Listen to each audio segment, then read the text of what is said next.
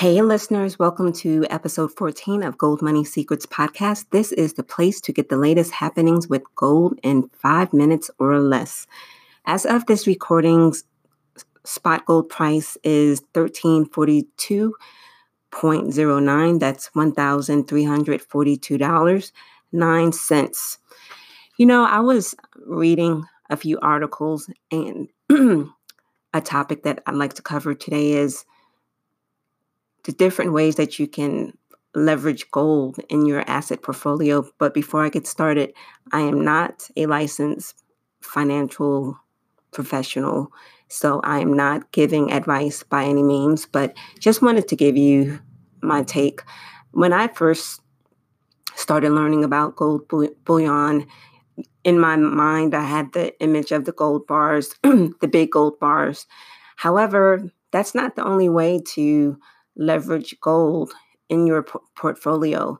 Of course, there's physical gold, there's gold stocks, there's even gold linked and or backed cryptocurrency. But for today's episode, I am going to cover the major differences between physical gold and gold stocks.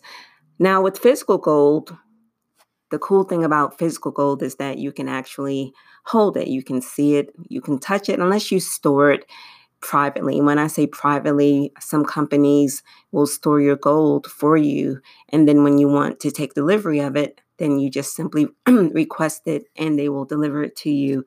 The other um, thing about physical gold is that um, it is one of few assets that actually hold value. So if you go back in time and you research the price of gold, whether it's 10, 20, 30, 50 years ago, compared to today, gold has increased in value over time. So it's something that definitely holds value.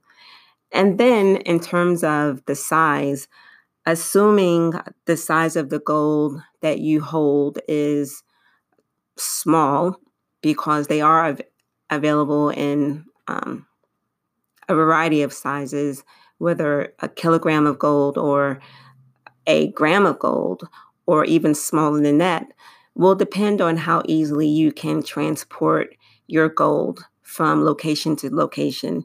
So that's physical gold. Now, in terms of gold stocks, gold stocks is a way for you to leverage the gold asset without actually having to hold it or store it physically.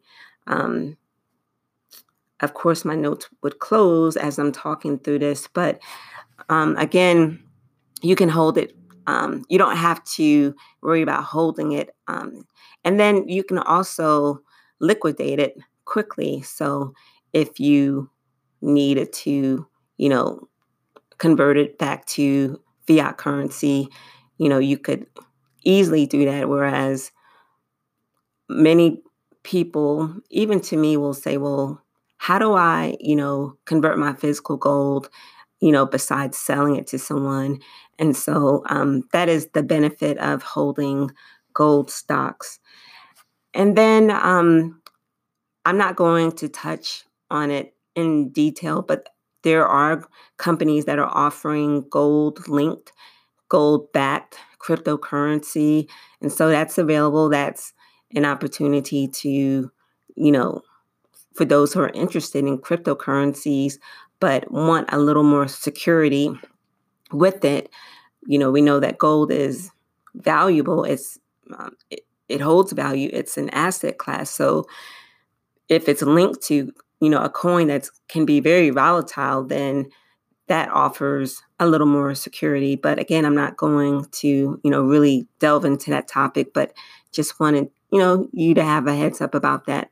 So that subject came up um, in my reading and i figured that would be kind of cool to, to touch upon in this episode. So that's it for today's episode, Gold Savers. If you enjoyed this episode, be sure to share it. Want news about gold sent straight to your inbox? Join us at goldmoneysecrets.com. Until the next episode.